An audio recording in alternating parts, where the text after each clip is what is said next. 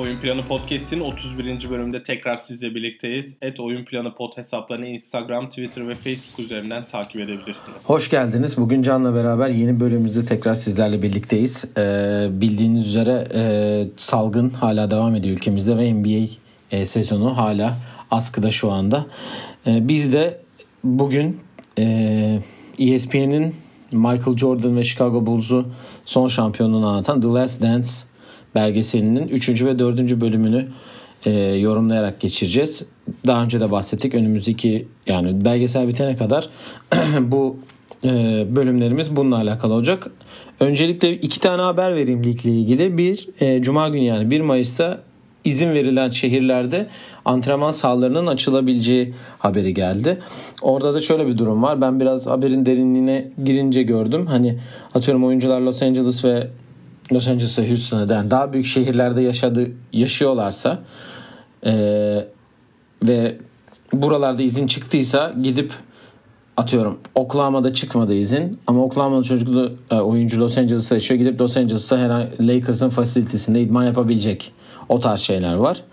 Bir de e, Chicago genel menajer arayışını sonlandırdığı Mark Eversley e, genel menajer olarak e, açıklandı dün. O da eski Philadelphia'nın Senior Vice President of Player Personnel yani oyuncu personelinin başkanlığındaymış diye duydum. Sen tanıyor musun Mark Eversley'i? Yok, Kanadalıymış bu arada. Denver'dan birinin gelmesini bekliyordum. Ee, başka bir yöne gidip Philadelphia'dan birini seçmişler. Başarılar dileyim kendisine. Aynen öyle. Evet, e, ligle ilgili herhangi bir geleceğiyle alakalı herhangi bir daha haber de yok. Yavaş yavaş önlemleri azaltmaya başlıyorlar gibi duruyor. Ama bakalım göreceğiz. Evet asıl konumuza gelelim. The Last Dance belgeselinin yani Son Dans belgeselinin 3. ve 4. bölümüne başlayacağız. Öncelikle sen ilk iki bölüme tepkiliydin biraz. Yani tepkili biraz hani böyle beklentinin tam şey yapamamıştı. İstersen senin yorumunu alayım bu iki bölümle alakalı. Neler düşünüyorsun? Nasıl geçti iki bölüm? Yani daha önce bir önceki bölümümüzde söylemiştik. Üçüncü ve dördüncü bölüm Chicago, e, Chicago Detroit e, Pistons'la olan e, Bad Boys'la olan husumetini diyelim ve Deniz Radman'ı anlatacağını. Evet seni dinle bakalım neler düşünüyorsun. Ya zaten bizim geçen bölümde de tahmin ettiğimiz gibi yani Detroit'e çok konsantre olunan bir iki bölüm izledik. Özellikle Deniz Radman'a derinden girdikleri için onu da varsayarak çünkü benim zaten en sevmediğim şey özellikle bu belgesel. Yani belgesel tabii hepimiz çok beğeniyoruz. Jordan'ı görmek istiyoruz ve bu röportajı sonuçta Jordan çok yapmayan biri. Ama bu ben hani bir hikaye anlatırken 10 yıl geri gidip başka bir background hikaye dönülmesini sonra tekrar 10 yıl ileri gidip bir yere bağlamalarını çok beğenmemiştim. Ki bunda da öyle oldu ki bence bu özellikle 3. bölümde çok kargaşa yaratan bir olay. Deniz Radman olayında. Ve ben Aynen Deniz Radman bölümünde. Hani herkese acaba bir 10 bölümde herkese bir background mı verecekler onu merak ediyorum. Çünkü sonuçta görmediğimiz insanlar var. Üçüncü bölümü Deniz Radman background'ı sayarsak dördüncü bölümü de Phil Jackson background'ı diyebiliriz bence. Hı hı. Ee, üçüncü bölümü özellikle hani ben Deniz Radman'la yapılan röportajı ya, beğendim. Çünkü hani ilk kez gördüğümüz şeyleri anlatıyor ki ESPN onun hakkında yaklaşık iki ay önce bir belgesel yaptı hani yeni bilgi anlamında çok yeni bilgi yoktu ama Deniz Adman'ın dedikleri biraz dikkatimi çekti. Hani benim yap Michael Jordan ve Scottie Pippen dünyanın en iyi oyuncularından ama onlar benim yaptıklarımı yapmıyorlar. Hı hı. Cümlesi bence çok etkileyiciydi. Yani bir onun dışında onun dışında ben yani o bölümü çok beğendiğimi söyleyemem çünkü hani hem özel bir şey yoktu hem de bence geriye gitme anlamında çok mantıksız bir geri gidiş olduğunu düşünüyorum. Yani Deniz Radman bölümüyle alakalı ben de şunu söyleyeyim. Sen dedin hani ben benim yapmadıklarımı yapıyorlar mı? Dediği çok normal bir şey var. Bensiz de Jordan'la Pippen şampiyon olabilirler miydi? Diyor. Ha ama tabii e, Pippen ne zaman geliyor şeye Bulls'a? 90 Kaçta? 95'te geliyor. Rodman. Evet, Rodman pardon. 90, 93'te geliyor. Yeah. Yani aynen 95. 95'te geliyor. 95 96 yani ikinci ikinci Tabii, aynen öyle. Ya daha önceki 3 üç, üçlü şeyde de vardı ama tabii rakipler falan hani şey yapardı. Ben de Deniz Radman'la alakalı senin dediğin o belgeseli henüz daha izlemedim ama hani başka bir belgesel olan ve şanslı da dün televizyonda yakaladığımız Bad Boys belgeselinde biraz Dennis Rodman'dan bahsetmişti. Ee, o Detroit takımını anlatan. Hani oradaki Rodman'la buradaki Rodman arasında çok fark var zaten. Hani oyun anlamında değil de kişilik olarak yaşadığı şeyler olarak. Ee, yani Dennis Rodman çok önemli bir parça. Bu takımın en iyi üçüncü oyuncusu hatta. Yani saha içinde yaptıkları rebound sezgisi zaten bence hani NBA tarihinin benim izlediğim yani benim izlediğim dediğim hani şimdi Radman'ı böyle görüyoruz ama Radman'ı canlı olarak izlemiştim öyle o vay be oturup da şeyim yok yani. Ama benim gördüğüm herhalde rebound sezgisi en iyi olan oyuncu. Hani en iyi rebound. Bence de. Yani şöyle diyeyim 14 sene NBA'de oynuyor. Ee, ilk 4 senesi hariç her sene çift çift taneli rebound ortalama yapıyor. Yani bir nasıl diyeyim? Ya bunu şu an Andre Drummond yapıyor, başkası yapıyor. Hani bu çok bir uzunun hani bir 4 numara 5 numara oynayan uzun çok rahat yapabildiği bir şey ki Russell Westbrook bile 2 sene hatta 3 sene o çift tane rebound ortalamayla bitirdi. Öyle de düşün. Evet ama burada adamın yani bence asıl önemli olan şey burada Radman'ın işi sadece rebound almak. Ve savunma yani yapmak. Buna okay. Yani evet. şöyle diyeyim bunu izlerken de düşündüm. Rol oyuncusu olarak rolünü en iyi oynayan ve rolünü en iyi bilen NBA oyuncusu bence. Yani rolünün dışına hiç çıkmıyor. Yani bir oyuncunun 7 e, tane kariyer 7 maçı var kariyerinde. 0 sayı atıp 20 rebound aldı. Böyle bir şey sen gördün mü daha önce şu an yakın tarihte? Marcus Camby de iki kere yapmış mesela yani inanılmaz bir istatistik. Ama işte Radman'a diyor ki mesela Detroit'teyken Jordan'ın karşısında duruyor. Pippen'ın karşısında duruyor. Öbür tarafa geçiyor. Magic'in karşısında duruyor. Hani her pozisyonu savunabilme potansiyeli olan biri. Kim dedi hatırlamıyorum. Galiba David Aldridge dedi. NBA'in en iyi e, off ball savunucusu bence dedi. David Aldridge dedi galiba. Hani top oy top seni tutan adamla değilken hani yapılan en iyi savunmacı olduğunu söyledi. Ee, arada Gary Payton çıktı. O yani Rodman nasıl dedi. Rodman'ın sadece varlığı sahada yeterdi dedi herkes için. Hepimiz evet, nefret şey ederdik dedi. Aynen. Ee, e, üçüncü bölüme girelim o zaman madem bu kadar Radman'dan konuştuk. Ee, şimdi Radman'la başlayan bir bölüm var. Radman'ın hayatını nasıl buraya geldiğini, nasıl hani şey yaptığını anlatan. Ee, senin dediğin... E... Ondan sonra çok gereksiz bir şekilde Heh, aynen. Michael Jordan highlightları.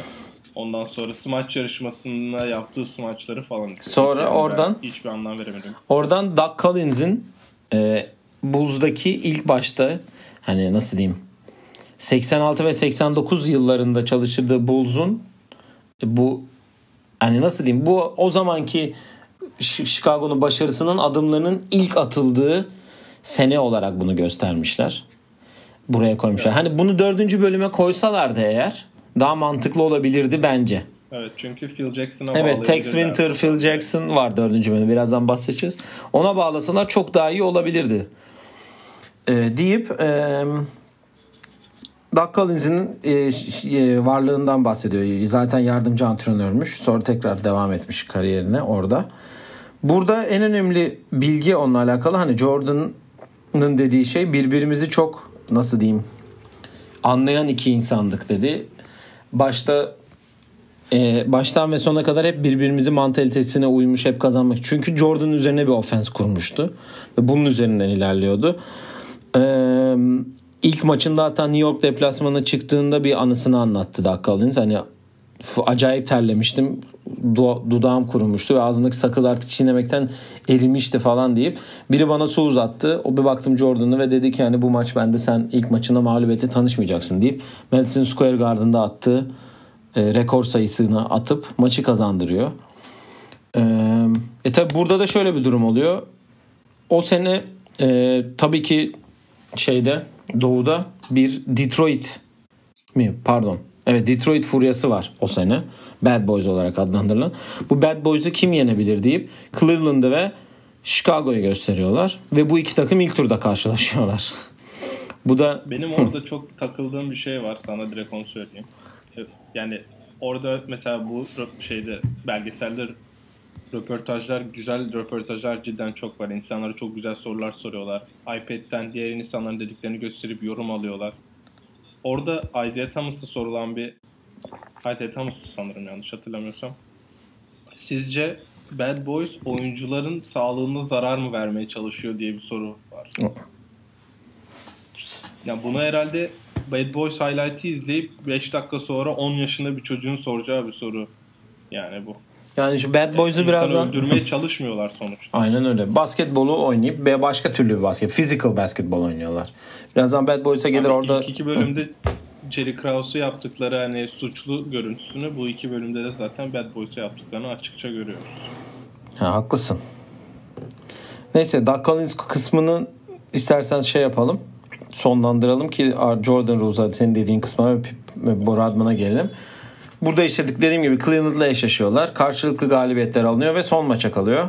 Bu herkesin bu bildiği, herkesin de highlight'ını bildiği Jordan'ın topu e, foul line'ın üstünde atıp sonra sevinip attığı bir basket var. İşte bu Michael at the foul line. Sharon Elo good diye hani Chicago'nun kazandı. Orada da e, eski bir son yani ilerideki zamanlarda takım arkadaşı olan Ron Harper ben mi tutacağım Elo mu tutsun diye şey yaparken orada da Harper'ın çok iyi bir tepkisi var. O da bence herhalde 3. bölümün en iyi anlarından biri. Bayağı güldüm ben orada da. Zaten Twitter'da da çok güzel konu olmuş. Yani işte bu kısımda işte Doug Collins'in ofensi, Jordan'la ilişkisi, takımın geri kalanıyla şey falan diye konuşurken e, tabii ki konu Detroit'e geliyor. Ve Detroit'le oynadıkları ilk seri e, konuşulmaya başlanıyor. İlk seride nasıl hani Jordan nasıl püskürttük. Yani ilk iki maçı Detroit şey kazanıyor değil mi? Öyle olması lazım. Evet. İlk iki maçı Chicago kazanıyor ve Jordan inanılmaz bir basketbol oynuyor. Ee, pardon ilk maçı Chicago'ya geldikleri üçüncü maçı kazanıyor Chicago ve seri 2-1'e geliyor. Öyle olması lazım. Ee, 2-1'den sonra bunu hatta Bad Boys belgeselinde daha detaylı görebilirsiniz. Daha detaylı anlatıyorlar. Kitabında da daha detaylı okuyabilirsiniz. Aynen öyle. Ee, kitabıyla da aynı olan ismi Jordan kanunları yani Jordan Rules ortaya çıkıyor ve bu da nasıl çıktığını şöyle kısa bilgi vereyim ben. Üçüncü maçın ardından Isaiah Thomas'a Joe Dumars saatlerce telefonla konuşuyorlar.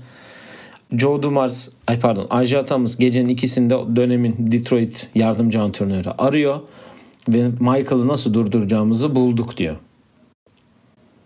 Ve hani bu Detroit'le ben çünkü dün izlediğim için daha Bad Boys belgeselini bir daha. Hani orada da hani bu onlara sorulduğu zaman nasıl yani Jordan Rules falan hani böyle inkar ediyorlar öyle bir şey yokmuş gibi falan deyip. Ee, ve bu ciddi anlamda Chicago'ya zarar veriyor. Hani Jordan Rules'tan istersen dört kanunlu bir şey. Bir genelge mi diyelim ne diyelim. Bir kanun. Ee, birinci maddesi Jordan eğer kanat Jordan topu aldığında kanattan dirseğe doğru itin ve dip çizgiye drive etmemesini sağlayın. İkincisi tepede topu aldığı zaman hep e, zayıf eline soluna gitmesini sağlayın demiş.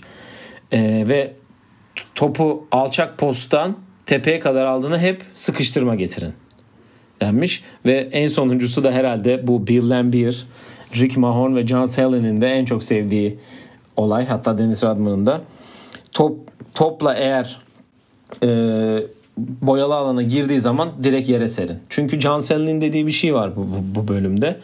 Belgeseldeki bu bölümde. O da çok var bu arada. Ben Bill Lambier ve. Rick Mahorn'un olmamasına şaşırdım açıkçası. Ben şaşırmadım. Bill Lambier'in olacağını çok zannetmiyorum. Çünkü biliyorlar herhalde kötü rolde olacaklarını. Bill Lambier de bunun NBA koçu. Ha, doğru evet. Benim hatam pardon. Sally bu arada hiç kilo almamış. Hala aynı farkındaysan. Aynı uzunluk ve incelikte. Evet. Onun dediği bir şey var. Onun insan olmadığını biliyoruz. Ve eğer onu havalandırırsak yani yerden sıçrarsa onu sayı atabileceğini biliyorduk. Bizim de tek şeyimiz buydu diyor. Ve bundan e, arka arkaya 3 maçı da kazanıp Chicago'yu e, dışa itiyorlar ve kendileri de zaten o sene sonu şampiyon oluyorlar. Bad Boys ünvanıyla. Zaten Isaiah Thomas da diyor ona bir zıplama şansı verirsek o havada insan geçtiği için çok rahat potaya gidebilecek ve sayı buluyor. O yüzden bizim onu hiç yani havada değil bizim onunla yerde oynamamız lazım diyor ki çok da rahat yapıyorlar bunu. Aynen öyle. Sonra e, anlamsız bir şey. Zaman makinesi geriye daha Aynen. da geriye sarıyor. 1970'e dönüyor ve bölümümüzün asıl kahramanı olan Dennis Rodman'ın kariyerinin nasıl başladığını, doğduğu evi, neler nasıl zorluklar çektiğini anlatıyor. İşte iki yıl sokakta yaşadığını, sonra üniversite oynayıp draft edildiğinden bahsediyor. Bad Boys'da iyi bir sene geçiriyor. İki sene şampiyon oluyor dediğim gibi takımın en önemli katkılı üyelerinden biri oyuncularından. Ve 93 yılında bir sabah ulaşamıyorlar Deniz Radman'a ve arabada elinde bir tüfekle bir otoparkta buluyorlar arabanın içinde uyumuş bir şekilde. Dallas şey, Detroit Pistons'ın sahasını yaptığı salonun otoparkta. Ha, otoparkta. Orada buluyorlar ve elinde silahla yakalıyorlar bunu. Ya işte tutuklanıyor falan. O, o oralar falan hızlı geçiyor zaten. Hani John Sally onun hakkında bir şey demişti.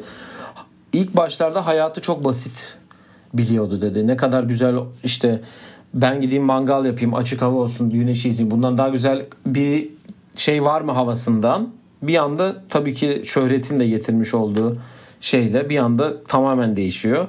Ve hani orada uyuyakalmıştım diyor kendisinin şeyiyle alakalı. O olayla alakalı. İyi ki uyuyakaldım diyor. Evet iyi ki uyuyakaldım diyor. Yoksa yani intihar etme şeyine bile gelmiş diye anladım ben açıkçası söylediğinden.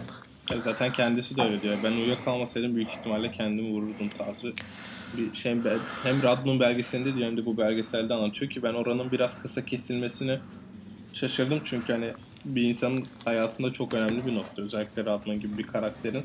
Çünkü ondan sonra da devam edince işte Madonna ile ilişkisini öğreniyoruz. Ondan sonra ha işte ben de oraya. Da ilk tanışması, Phil Jackson'ın ona sorması var. Phil Jackson diyor işte Bulls'da oynamak ister misin diyor. O da umurumda değil ne oldu falan diye sorup cevap veriyor. Orada nasıl? Ondan sonra Sen devam et. Öğreniyoruz yani çok farklı biri olduğunu. Hani zaten saç olayları da ondan sonra başlıyor. Yani şöyle oraya gelişi 93'te San Antonio'ya takaslanıyor. Hatta o dönem Detroit'te Detroit'in head coach'unu yapan o koça da soruyor. Adını unuttum şimdi. Not almayı unutmuşum. Ona soruyorlar. Hani böyle böyle bir şey var mı? Ben de sizin bildiğiniz kadar biliyorum falan diyor. Hani geçiştiriyor. Sonra işte Madonna ile olan ilişkisinden sonra ya Madonna niye karışıyorsun abla bu işe sen yani? Hani anladın mı? Kariyerini yani ya ama onun dediği şey ne istiyorsan onu yap demiş. Bu hayatta ne istiyorsan onu yap mantalitesinde böyle bir adama sen aşılarsan böyle de olur. Ya Madonna da bir de hani çok normal bir yıldız değil yani. Özellikle 90'ların ortasında dünyanın en büyük yıldızı. Tabii ki de. Kadın yıldızı herhalde. Ve Deniz Rodman'la berabersin. Deniz Rodman sen Aynen. öyle biriyle berabersin yani. Tabii ki de hani ne desene tabii ki diyecek durumdasın yani. Ve Bulls macerası da 95 yılında burada da çok güzel bir yani güzel bir dediğim iyi bir görüntü olan 93'te Krause'la yapılan röportaja dönüyor. Ee, dönemin Vice President Jim Stack olması lazım değil mi? Jerry Jim Stack mi? O evet. Radman'ı ne düşünmek? Radman'ı düşünür müsün diyor. Jerry Krause kesinlikle istemiyorum diyor. Kesinlikle kesinlikle. Ve sonra işte Phil senin de demin bahsettiğin gibi Phil Jackson'la Radman Jerry Krause'un evinde buluşup e, şey yaparken diyor ki e, Phil Jackson içeri girdim kafasında saçma bir şapka vardı diyor. Girdim diyor. Şapkayı çıkar, ayağa kalk ve benimle özel konuşmak için dışarı gel dedi diyor. O ara zaten işte olmak sen de oynamak ister misin? Tabii ki de falan deyip 95 yılında Chicago'ya geçiyor.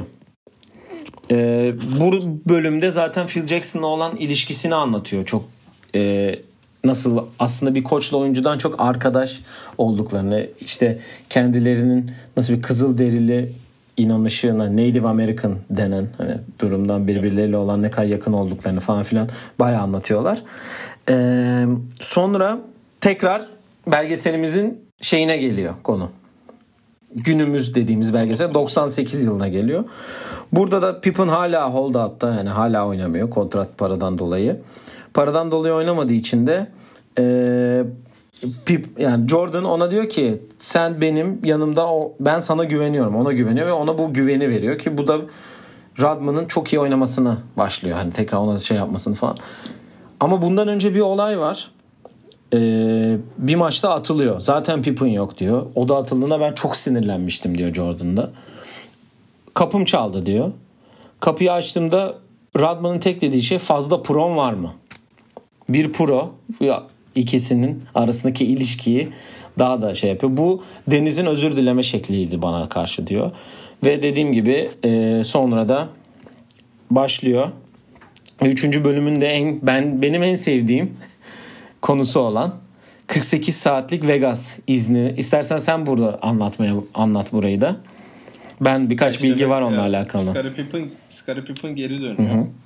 Ve bu geri gelirken ya bence orayı da öğrenmemiz gerekiyor sonuçta. ikinci bölümün sonunun tamamen Scottie Pippen'ın bu takas istemesi ve takımdan ayrı olmasını izledik. Ama neden geri döndüğünü çok kısa bir yani niye geri döndü diye yani o zamanki röportajda anlatıyorlar. Hani kendisi çok bir anlam vermiyor ki yani şey diyor ben tutsaydım onlar da tutsaydı bu durumda kaybeden ben olacaktım. O yüzden geri dön diyor ki eminim başka şeyleri de vardır yani. Yani bunu, ondan sonra Pippen geri dönünce benim tatile çıkmam lazım diye Radman Phil Jackson'a söylüyor. İşte Jordan diyor. Biri burada tatile gitmesi gerekiyorsa o da benim tarzda bir çıkış yapıyor ki Jordan için şaşırtmayan bir yükseliş. Vegas'a 48 saat gideceğim. Sonra geleceğim diye söz alıyor Phil Jackson Rodman'dan. Rodman sonra Vegas'a gidiyor. Ve dördüncü bölüme başlıyoruz biz de. Yani Dördüncü bölümün Dörde geçmeden istersen Evet. e, ben şunu söyleyeyim e, o orayla alakalı. E, 48 saatte Vegas'a gitme iznini aldıktan sonra bayağı bir üçü bayağı bir çatışma yaşıyorlar ki bunu anlatırken de hem e, Pippen'a hem jo- hem Pippen'a hem Rodman'a hem de Phil Jackson'a telefon veriliyor Jordan'ın bu röportajının gösteren ve hepsi gülüyor ve hepsi evet böyle oldu tamamen dedim. Hani onu onaylıyorlar.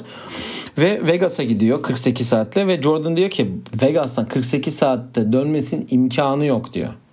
İmkanı yok, imkanı yok derken tam tamına Zaten sonra 86 saat sonra yani ve 3,5 gün ediyor ve e, dördüncü bölüme geçiyoruz ve dördüncü bölüm belki de dört bölümden başlangıcının en güzeliyle başlıyor.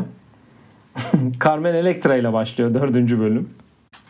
Evet, Carmen Electra işte o zaman Dennis Rodman'ın sevgilisi ve o zaman işte Vegas'ta Rodman'ın geldiğini, Rodman'ın işinin hani basketbolcu olduğunu biliyor ama ben onların hani hangi gün maç yaptığını bilmiyorum. Hani maçları ektiğini, idmanları ektiğini bilmiyordum diyor.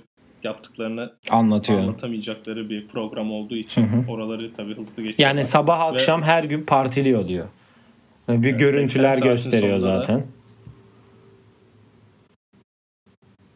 80 saatin sonunda da Michael Jordan Vegas'taki otel odasından içeri girdiğini ve Rodman'ı yataktan aldığını kendisini de bu bu bölümde bir koltuğun arkasına saklandığını anlatıyor ki zaten Michael Jordan'a sorduklarında da işte işte odada kimle olduğunu, neler yaptığını ve nasıl oraya geldiğini falan anlatamam ama siz tahmin edebiliyorsunuzdur tarzı bir yorum ama Bence orada en mantıklı şey yani en komik şey Rodman bu izni aldıktan hemen sonra direkt havaalanına gitmesi. Hani eve gidip toparlanma tarzı hiçbir şey yapmadığı ve zaten o motosikletle uzaklaşması da hani Rodman'ın kişiliğini de çok öne gösteren Elinde hep bir şey. Miller Lite kutusu. Bu arada dikkat ettim mi Evet, da bilmiyorum ama. çekti yani. Hani o kadar alkol işte uyuşturucu kullanan biri için hani o, o biraz seçimi biraz değişik geldi bana. İşte kafayı orada öbürlerine harc saklıyor gibi bir his var içimde. Yani mesela benim burada aklıma gelen ilk şey bunu izledikten sonra NBA'de o dönem niye e, uyuşturucu testi yapılmaması ya da drug test dendiği şey. Çünkü biliyor yani insanlar dünyada herkes biliyor. Ve o dönem daha fazla kullanılan bir şey gittiğini. Aynen öyle. Herkes Las Vegas'a gittiğini biliyor ki görüntülerden ve Rodman'ın kişiliğinden ve yani o zamanki haberlerden de Rodman'ın sadece alkol kullanmadığını ve daha başka şeyler yaptığını da hepimiz tahmin edebiliyoruzdur diye düşünüyorum. Ve benim dikkatimi çeken şey de Michael Jordan gibi e, iddia oynamaya diyeyim. iddia oynamaya bağlı ve her yer şey iddia oynayan biri Dennis Rodman'ı almak için Las Vegas'a göndermek de büyük bir risk diye düşünüyorum. ben. Yani orada bir, bir iki el atmıştır diyorsun. Tabii. Evet yani belki de takımın kaptanı sen onu gidip ya atıyorum Steve Kerr'ü yollasan Rodman "Ha, Steve saçmalama falan der. Ama işte bu Pippen'ın dönüşünden bu gitmek istemesinin asıl sebeplerinden biri de hani orada biraz bahsediliyor tabi. Hani şu an Jordan'ın tek ihtiyacı olan benimden ben ikinci. Hani bir ilişkide nasıl third wheel olursun? Hani iki sevgili olur yanına biri gelir. Kendine o üçüncü kişi gibi görüp ondan böyle bir gitmek istiyor ki bunu oradan getirebilecek tek kişi yani aslında iki kişi var. Biri Jordan, biri de Phil Jackson. Phil Jackson takım bırakıp gidemeyeceğine göre Jordan gitti. Ve 86 saat sonra onu antrenman sahasına getiriyor. Baba herif antrenman sahasına terlik ve pijama altıyla geliyor ki orada da güzel bir görüntü var ikisi de ikisi de herkes laf atıyor bu arada hani Radman'a ve bundan sonra ya şöyle bir durum var bu 48 yani 86 saatlik bölümde en son 18 Ocak'ta Houston maçına çıkıyor Deniz Radman. Ondan sonra 21 Ocak'ta Charlotte maçında giyinmemiş oluyor. Giyinmemiş kenarda oturuyor. 23 Ocak'ta Nets maçında oynamıyor ve dönüşünde 25 Ocak'ta Utah maçında tekrar sahaya geliyor ki bu Utah maçını da gösteriyor. Hani ne olacak ne bitecek hani öne geçiyorlar falan hani sonra geriden gelip kaybediyorlar.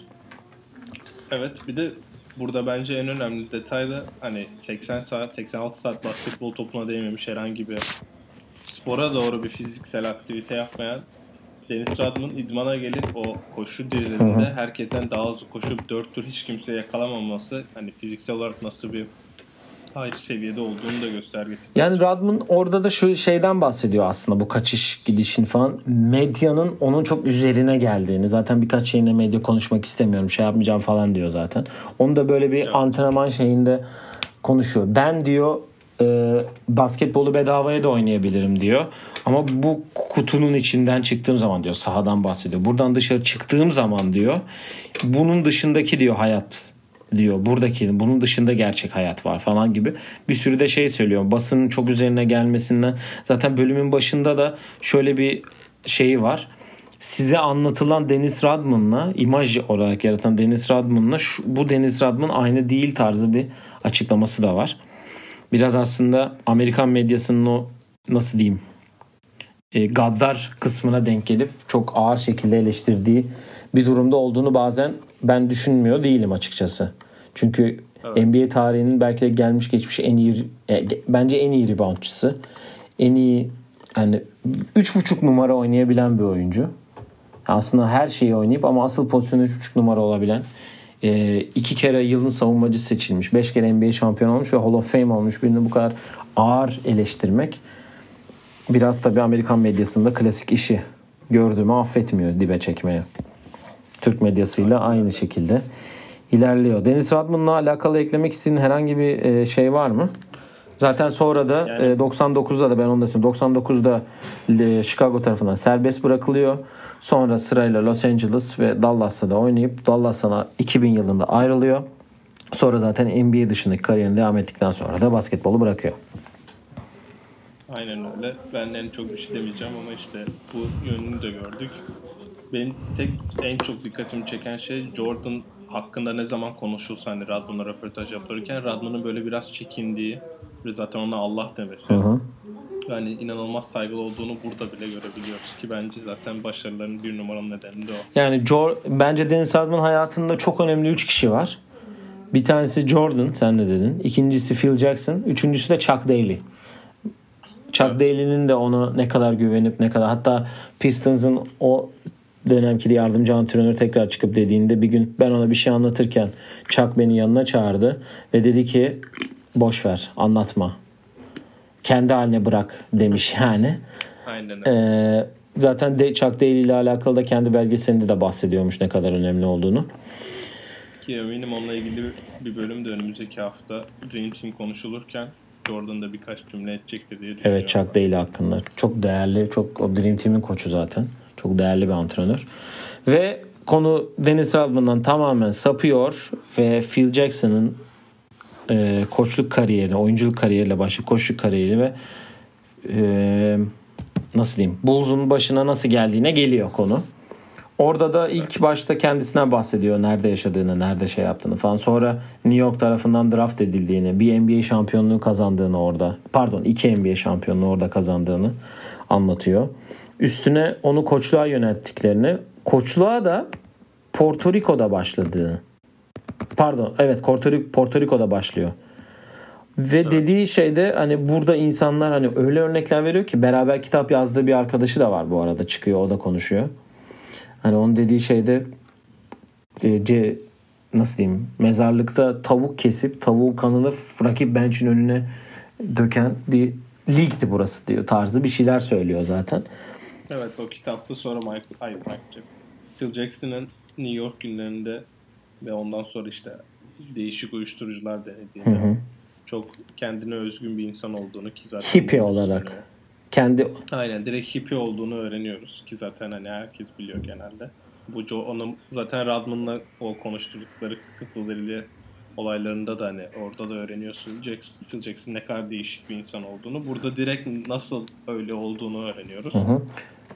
Ki orada da ondan sonra hani Porto Rico'yu falan anlatırken Chicago'ya geliyor ki Chicago'da önce hani... CBA'ye gidiyormuş. Önce CBA'ye evet, gitmiş. New, York. New York'un Albany, Albany takımına gidiyor. Orada da bir CBA şampiyonluğu kazanıyor bu arada. Ve sonra onu e, yardımcı yardımcı antrenörlüğe getiriyorlar Doug Collins'in. Benim orada anladığım sanırım orada bir kuyu kazma var Doug Collins'e karşı. Doug Collins'e bundan bahsediyor. Hı hı. Ona soruyorlar siz Phil Jackson yerine geleceğiniz hakkında bir şey hissettiniz mi diyor. O diyor ki ben bir şeyler hissediyordum tarzı hani biraz geçiştirmeye çalışıyor. Ben orada biraz kuyu kazma olduğunu düşünüyorum ki zaten Phil Jackson'a bakarsanız orada bir tane siyahi asistan koçu kovdurma hikayesi var. Hı. Orada nasıl kuyu kazdığını da görebilirsiniz. Burada Doug Collins'in yaptığı tek büyük hata da üçgen hücumun kurucusu Tex Winter'a inanmaması. Evet çünkü Jerry Krause Tex Winter'ı hatta 1970'ten bir görüntü gösteriyor. Tex Winter Kansas Üniversitesi'nde üçgen hücumu anlatıyor böyle tahtada. Evet. Tex Winter, Jerry Krause baskı yapıyor. Hani Collins'e öğren öğren hayır hayır hayır. Başta Jordan da buna karşı çıkıyor. Çünkü top zaten tek hücumlu base Jordan'ın üstünde. Her şeyi Jordan yapacak. Pası, şutu neyse her şeyi o yapacak. Bundan öbürüne geçmesi ne başta Jordan şey yaparken bizim e, muazzam e, GM'imiz diyelim. Bir önceki bölümde de söylemeyi unuttuk bu arada. Jerry Krause'un Space Jam'deki villain'a benzemesi biraz evet. ironik geldi sanki bana. Yani ben genel, genel herkesin düşüncesi böyle ama yani çoğu insan bana birkaç arkadaşım da mesaj attı. Aynı değiller mi diye. Yani bence aynılar gibi duruyor. Neyse. Jordan illaki yapmış. İllaki yani çünkü bu kadar üstüne oynayıp bu kadar şey yapması. Ee, evet. İşte sonra Doug Collins'den sonra Phil Jackson Chicago'nun başına geçiyor. Ortada basın toplantısını soruyorlar Michael'la konuştunuz mu diye. Evet diyor Michael'ı tebrik etti. Sonra hadi şampiyonluk kazanalım deyip ilk senesine başlıyor. Orada da Jordan'ın başta Phil Jackson'lı sistemine ne kadar hani karşı oldun. Çünkü dediğim gibi top tek ofensli sistemden çokluya geçmeye başlıyor. Ki bu arada da e, nasıl diyeyim herkesi oyuna katmanın ne kadar önemli olduğunu, ne kadar şey olduğunu anlatmaya çalışırken Scottie Pippen'ın verimliliği bir anda tavan yapmaya başlıyor. Tabii ki kendisinin de dediği Scottie Pippen'ın e, benim için bir atlayış yani bir jump oldu bu diyor. Kariyerim için çok önemli bir şey oldu. Çünkü ben guard olarak başladığım kariyerime diyor üniversitede. Sonra işte small forward ve daha 4 numaraya kaydım diyor. Onun için ben her şeye hazırdım diyor. Ve herkes de oyuna katkıyla başlıyor ki sonra o Triangle Offense'i de zaten o bir tane tepeden çekilmiş görüntüyle anlatıyorlar. Evet zaten yani ben e, Tex Winter'ın kitabını da okudum. İki tane kitabı var. Bu üçgen hücumu anlattı. Kendisi hani ta işte orada da gösterildiği gibi 70'lerde kendisini buldu. Yani bulduğu değil de bir tane koçla birlikte ürettikleri bir olay. İşte oyunun sağda ucundayken her yerde neredeyse bir üçgen yaratıp o iki alçak post oynayarak ki günümüzde asla oynanmayan bir sistem artık iki alçak postla oynayarak üçgenler yaratarak herkese eşit şut yaratmak gibi bir şey. Burada Jordan dediği bir şey var. Benim inanmamın nedeni Phil bana bunu anlatırken herkese eşit şans geleceğini Aynen. söyledi. Şut süresinin bitimine 4 saniye kala ben Bill, Car Bill Cartwright'ın topu potaya atmasını istemiyorum. Ki onda gösterdi bir, bir tane şutu da var öyle. Aynen öyle. Peki sana bu üçgen Aynen. hücumla bir şey soracağım eğer bittiyse senin diyeceğin. Evet. Ee, senin günümüzde çok şey olmuyor ya. Ee, evet. Steve Kerr'ın Warriors'ı üçgen hücum değil de hani top herkese değiyor durmadan bir hareket var. Hani Pace and Space'in aslında böyle bir üçgen hücum mumsu bir başka bir dalı değil mi? Hani nasıl diyeyim? mutasyona uğramış bir hücum şey değil mi? Evet aslında motion offense Philadelphia'sin yani daha ilerisi çünkü yani mesela atıyorum bir, set, bir seti yüklediğinizde o transition ofenslerini yüklediğinizde yani üçgen hücumun opsiyonlarından illa ki bir, iki tanesini, üç tanesini kullanıyorsunuz. Mesela bu Detail denilen Kobe'nin özel serisinde Dennis Rodman vardı bu hafta. Hı hı. Phil Jackson vardı geçen hafta. Üçgen hücumu anlatıyordu. Bu hafta da Dennis Rodman anlatıyor. Dennis Rodman dedi ki bu tepeden forvete verilen pastan sonra bizim 33 tane Farklı şeyimiz var. farklı opsiyonumuz vardı. Ki bu her sette de kullanılıyor. Steve Kerr'de 3 tane şampiyonlukta var yanlış hatırlamıyorsam. Hı hı. O 3 şampiyonlukta da hep bunları öğrendikçe zaten koçluk yani öğren, öğrenciyken çaldıklarının yarısı diyor herkes. Ve yani Phil Jackson'dan üçgen hücum konseptlerini alıp elindeki oyunculara doğru yöneltmek en mantıklı şey ki e, Warriors'ın setlerini izlediğinizde özellikle Steph'in topsuz hareketleri ve hani Clay'in screenlerden çıkışları ve benzeri katlar e, Draymond Green de tepede kullanmak. Draymond Green'le Scottie Pippen rolü bence zaten çok benzer.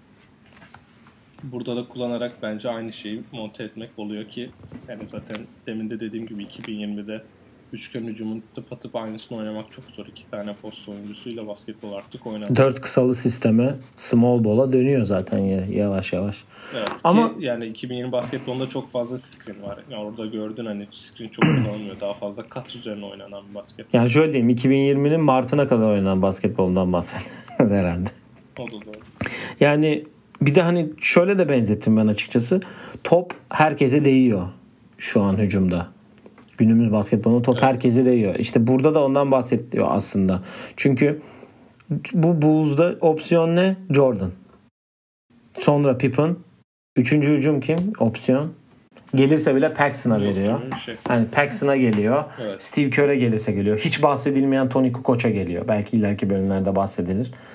Ee, Dennis Rodman en son tercih ama takımın en önemli üçüncü oyuncusu. Çünkü sahada her şeyi yapıyor. Evet. Yani e, sonra zaten e, 91'deki şampiyonluk da bitiyor bölüm. Burada bir şey daha Benim var. dikkatimi çeken birkaç şey var. Onlardan bahsedeyim. Bu üçgen hücum anlatılırken antrenmandan bir görüntü var. Phil Jackson orada Michael Jordan dörtlerle antrenman yaptırıyor ki bence Hmm. Bir oyuncu yani Frank Vogel'ın Lebron'larla idman yaptırdığını düşün yani biraz değişik geldi bana o görüntü. Sonra dipnot olarak geçilen e, Jordan'ın hala Scottie Pippen'a sinirli olduğu ve bence asla inanmadığı Scottie Pippen'ın migren maçı var. 42 dakika oynayıp migreninden dolayı çift gördü ve çok kötü oynayıp sonra Pistons'a elendik. Evet 7. maç. Jordan Rules'un 7. maçı. Evet. Ki bak yani bir bölümde konuştukları şey sonraki bölümde atlıyorlar. Arada Phil Jackson'ın geçmiş hikayesini anlattıktan sonra geri dönüyorlar. İşte benim yani beğen, o neden, beğenmeme nedenlerinden bir tanesi bu, bu hikaye anlatımının. Sonra işte Michael Jordan'ın 7. yılında alter yapmaya başladığını öğreniyoruz. 200 pound'dan 215 pound'a geçişi ki NBA'de şu, yani şu an oyuncular lise 2'de falan halter yapmaya başlıyor.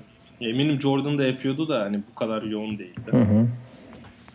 Ve ondan sonra da Pistons'ın ef- efsanevi dediğimiz sağdan yürüyerek ayrıldığı 4-0'lık Heh. elenme serisine geliyoruz ki Evet. orada da Horace Grant'in NBA Cavs tişörtüyle Küfür etmesi.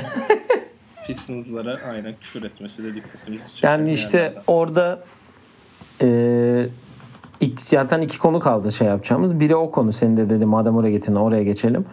E, şey oluyor.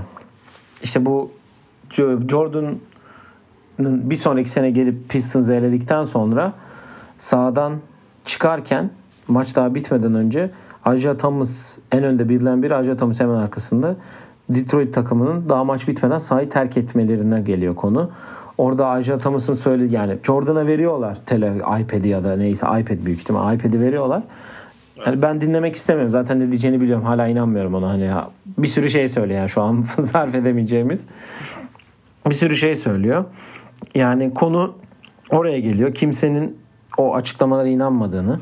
Jordan bize aynısını yaptı dedikten sonra Jordan'ın öyle bir şey olmadığını bir seneki onun da görüntülerini gösteriyor. Bir sene önce hepsini teker teker tebrik edip maçtan çıktığını ama işte birkaç sene önce de Detroit'in Le, Le, Boston'da Larry Bird'ün aynı şeyi Detroit'e yaptığından falan bahsediyor. Hatta bu konunun The, Isaiah Thomas'ın Dream Team'e seçilmemesinin en büyük sebeplerinden biri olduğu hala konuşuluyor hala bilinmeyen bir şey olduğu için. Burada konu büyük ihtimal evet haftaya öğreneceğiz onu da. Bu konu buraya geliyor. Ee, diğer konu da en son konumuz herhalde bu da. Ee, Jordan bir uçakta gelirken böyle şeyleri var hani. Takım orada mesela görmediğimiz görüntüler var hani böyle kağıt oynuyor işte şey dans ediyor nasıl diyeyim. Jerry Krause falan dans ediyor. İşte Jordan'ın arkadaşının ispiyonlaması falan filan da var. Olayın ilk başta şeyini hatırlamıyorum tam. Bir şeyden sonra tam galiba bu hani Jordan'a durmadan hani Jordan önümüzdeki sene ne olacak? Önümüzdeki sene ne olacak? Hani ne şey olacak falan sorularına. Ee, eğer Jordan yoksa eğer Phil yoksa Jordan da olmaz. Kendi bilir tarzı. E, Jordan bu takıma geri dönecek diyor. Jerry Krause. Sonra da Jordan ben hani dönmeyeceğim. Hani Phil yoksa ben de yokum kelimesinin arkasındayım. Tarzı bir şeyler söylüyor ki sonra bir Utah maçına çıkıyorlar. 20 ile öndeyken Aynen. maçı veriyorlar hatta o günde. Sonra ise bölümün sonlarına doğru 91 şampiyonluğuna geliyor. 91 şampiyonluğuyla da bölümü bitiriyorlar. Hatta Utah maçıyla bitiyor işte. hı. O kadar değişik anlatıyorlar ki biz de anlatırken biraz Saçmalıyoruz yani evet. Çünkü aynen ya mesela o yürüyorlar. Yürüdükten sonra finalleri anlatıyor. Finallerden senin de, sonra senin dediğin uçak sahnesine geliyor. Uçak sahnesinden en son Utah maçına geliyor ki işte orada atlama işini bence sıkıntıları burada oluyor. Benim dikkatimi çeken birkaç şeyden bahsedeyim bu konularda. İşte o Isaiah Thomas'tan bahsettin orada Jordan sert bir çıkış yapıyor yani zaten 30 yıldır aynı şey ben inanmıyorum tarzı diyor ki haklı orada. Isaiah Thomas da hani bize yapıldı biz de böyle yaptık diyor. Hani o da kendine göre onu da Herkesin haklı kendi noktalar şeyleri ama var, aynen. Aynen öyle. Ben burada e, finallerle ilgili birkaç şey bir, birkaç not aldım. Birinci maçta Lakers'ın kazandığı tek maçta Magic Johnson Jordan tutuyor ya da tutamıyor diyelim ki.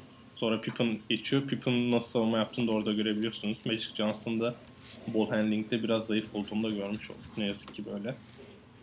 Beşinci maçta da John Paxson'ın özel bir performans gösterdiği maç 12'de 9 sayı ile 20 sayı atıyor ki buradan John Paxson ve John Paxson gibi şut atan insanlara bir yorumum var.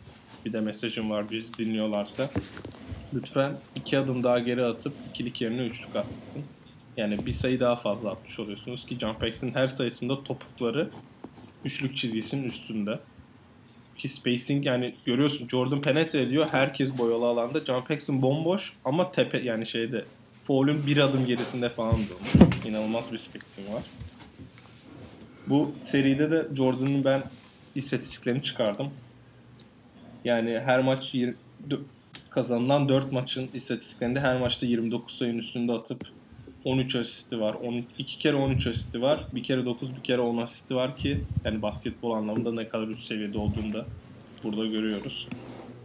Onun dışında benim demek istediğim şey yani Larry Bird'ün mesela ne kadar az sportman biri olduğunu biliyoruz ama mesela Isaiah Thomas'a yaptığı için çok konuşulan bir şey değil bence bu. Ama Isaiah Thomas Jordan'a yaptığı için ve hani medya o zamanlarda çok üstünde durduğu için ve Bad Boys'un zaten reputasyonu da görüyorsunuz. Yani ve benim asıl dikkatimi çeken şey burada biraz ırkla da alakalı bir sorun var. İşte Boston Celtics takımı yapınca hiç kimse hatırlamıyor ama Bad Boys takımı yapınca beyazlar yapınca kimse hatırlamıyor. O zamanki Amerika'nın. Hı hı. Beyazlar yapınca kimse hatırlamıyor ama siyah iyi insanlar yapınca hatırlanıyor demek istedim. Evet ki zaten bunun yani bundan sonra gerçekleşen olaylarda da ırkla ilgili birkaç şey sıkıntı yaşanıyor ki Isaiah Thomas'ın da Larry Bird hakkında o konuda bir yorumu da var. O da Bad Boys belgeselinde var. Evet. Evet bu arada bahsettik şey yaptık. Hem Rodman hem Bad Boys belgeselini ESPN'in 30 for 30 şeylerinde izleyebilirsiniz. Tavsiye ederiz yani. Çok zevkli, çok güzel bilgiler var. Benim bu son iki bölümle ilgili söyleyeceğim tek şey ben hani Phil Jackson ve Dennis Rodman benzerliğini ne kadar e, güzel anla yani anladık yani ikisi de birbirine benziyormuş. Bunda zaten ikisi de çok güzel şey yaptılar.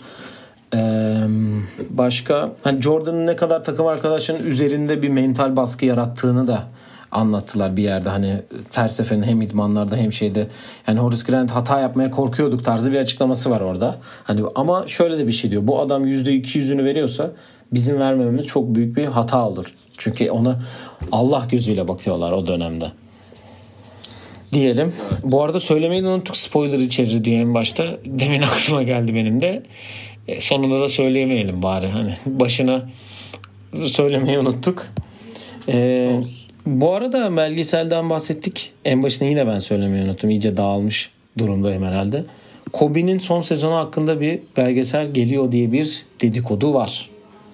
Bilmiyorum sen ne düşünüyorsun bunda? Evet yani son son sezonunda her gün işte bu 98 Bulls'ta da göremediğimiz gibi.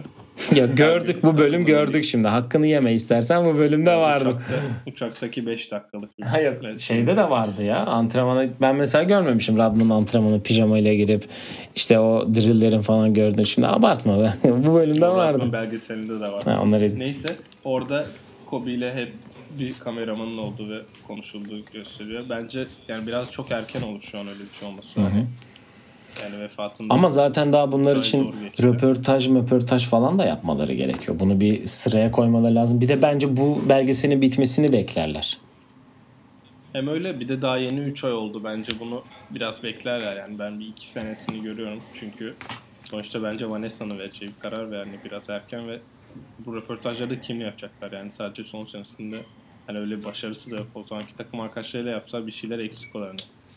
Ya da genel bir Kobe be. hikayesine döner Ha, diye aynen öyle. ben. Böyle bir şeye dönebilir.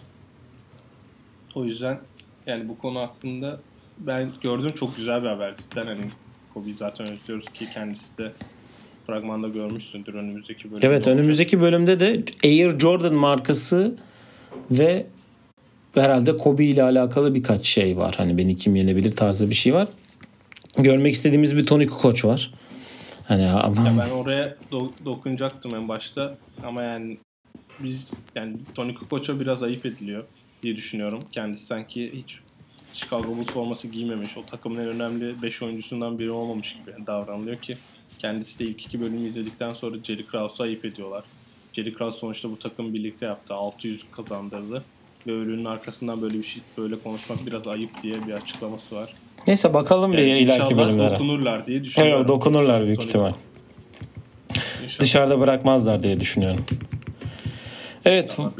Var mı eklemek istediğin herhangi bir şey?